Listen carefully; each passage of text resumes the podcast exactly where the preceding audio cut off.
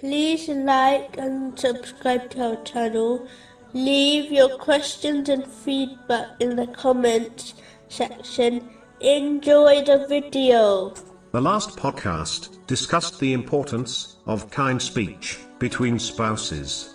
In certain cases, it is even more vital for spouses to use kind words when interacting with each other.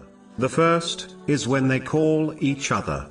It is important they only refer to each other in a kind manner.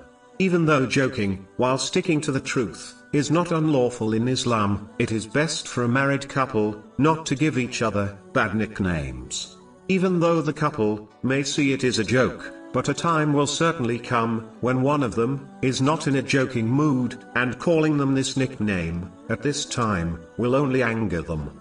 So it is best to always refer to each other in a kind way while maintaining modesty, especially in front of others. Addressing each other in a sarcastic or mocking way only leads to enmity. With time, this enmity may grow until it becomes a reason for arguments and even divorce. It is human nature to react to people in a similar way to how they are treated. If one shows kindness when speaking to others, they will generally find that others refer to them in a kind manner also. This applies even more for married couples. Kindness in speech should also be used when they request something from one another.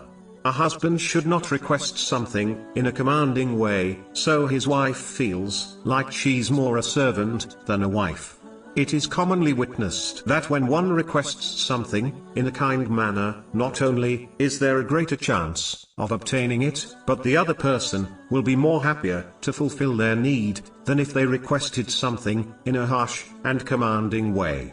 The wife should also request things in a kind way without overburdening her husband, or without being too demanding, especially when the thing is not a necessity. A wife will more likely get what she requests if she asks in a kind manner, rather than belittling her husband and questioning his feelings towards her when he hesitates to fulfill her request right away. Neither spouse should get angry and utter harsh words if their requests are not fulfilled.